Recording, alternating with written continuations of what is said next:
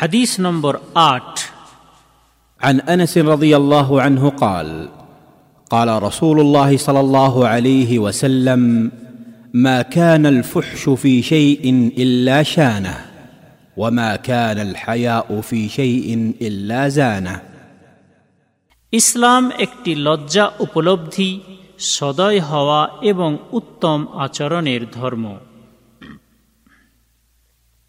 আনাস রদিয়াল্লাহ তালা আনহু থেকে বর্ণিত, তিনি বলেন আল্লাহ রসুল সাল্লাহ আলহি ওয়াসাল্লাম বলেছেন, যে বস্তুর মধ্যে অশ্লীলতা বা কঠোরতা থাকবে, সে বস্তুটি বিকৃত ও অকল্যাণকর হয়ে যাবে।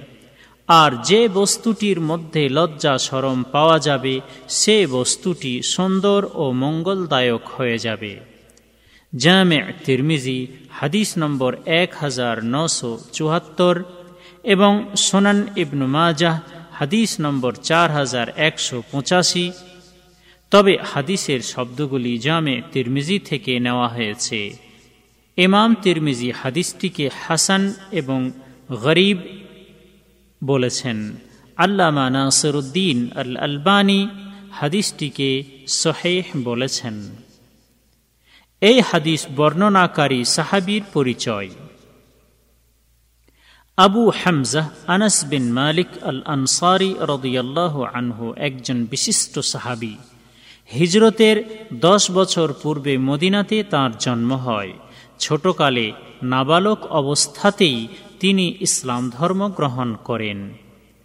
নবী করিম সাল্লাহ আলহি ওসাল্লামের সান্নিধ্যে ধারাবাহিকভাবে দশ বছর যাবৎ থেকে তার খাদেম সেবক হিসেবে সর্বোত্তম উপাধি লাভ করেন এবং আল্লাহর রসুলের মৃত্যু পর্যন্ত তিনি তার খিদমতে রত থাকেন। অতপর দামিশকে চলে যান, সেখান থেকে বাসারাই গমন করেন। তিনি অনেক হাদিস বর্ণনা করেছেন। তার বর্ণিত হাদিসের সংখ্যা দু হাজার দুশো পঁচাশিটি।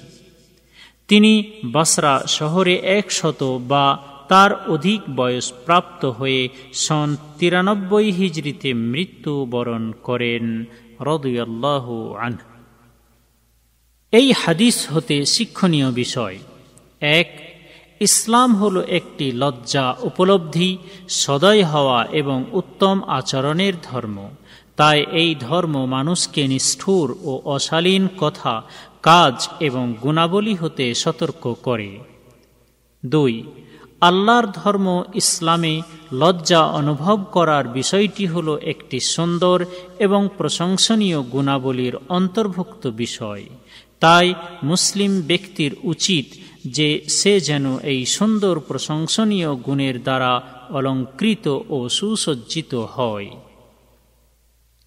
তিন, লজ্জা অনুভব করার বিষয়টি মুসলিম ব্যক্তিকে আল্লাহর আনুগত্যের কাজে সজাগ বা সচেতন রাখে এবং তাকে পাপ বা অসৎ অসৎকর্ম হতে বিরত রাখে।